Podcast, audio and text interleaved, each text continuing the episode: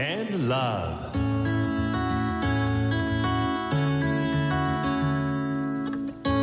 サウナをこよなく愛する私豊沢ひとみが素晴らしきサウナの世界をご紹介するコーナーラブサウナ。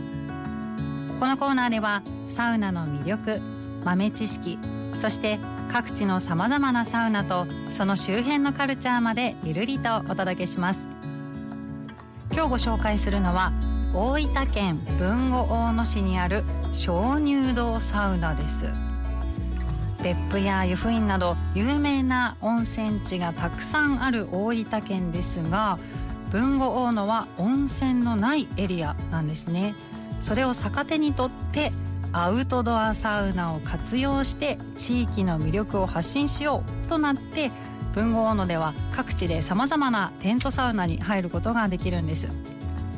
何箇所かあるサウナスポットの中から今回は稲積鍾乳稲積水中鍾乳洞のサウナをご紹介します。この稲積水中鍾乳洞というのは3億年前に作られたそうで30万年前の阿蘇山の噴火によって鍾乳洞が水没して今の形になったと言われています。日本一の水中鍾乳洞と呼ばれているそうなんですね。でそんな鍾乳洞のすぐそばでサウナに入ることができるんですがサウナはフィンランドのサボッタそしてロシアのモルジュこの2つのテントサウナから選べます。今回私はモルジュのテントサウナに入ってきました。薪ストーブを使って温めるテントサウナの中は今回は100度くらいになっていました。薪をたくさん入れればもっと熱くすることもできちゃいますよ。サウナに入る時はスタッフさんが薪を調整してくれたりうちわでアウフグースしてくれたりと至れり尽くせりです。1セット目はまずはじっくりと体を温めて水風呂へ。水風呂はなんと鍾乳洞です。水中鍾乳洞にドボンとダイブすることができるんです。この鍾乳洞水温は1年を通して常に16度。冷たすぎずぬるすぎず最高のコンディションです。青くライトアップされて幻想的な水中にはよく見ると小さな魚も泳いでいました。水質がとってもいいので肌触りが良くていつまでも入りたくなっちゃいます。と言いつつも入りすぎると冷えちゃうので外気浴をしてから2セット目。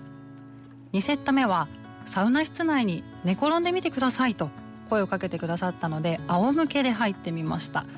普段の温浴施設ではできないことですよね。ゆっくりとうつ伏せにもなってみて前側も後ろ側も寝転がりながら温めてもらいました。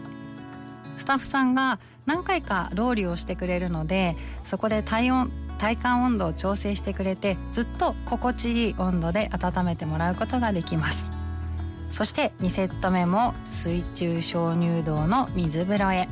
なんと2セット目には水面にサップボードを浮かべてうつ伏せで鍾乳洞の中をそのまま探検させてくれるんです。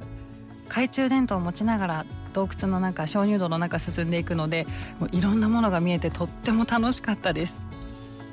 そして最後の休憩はキャンプで使うような簡易ベッドの上で寝転がって休憩しました。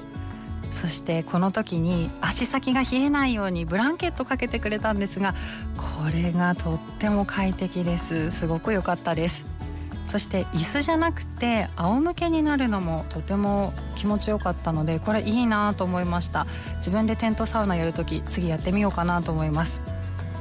え私は仕事もあっていろんなサウナに行ってるんですがどこもいいので一番いいサウナを決めるのはすごく難しいんですけどここは確実に全国トップクラスです。サウナの新たな扉が開けるかもしれませんよ。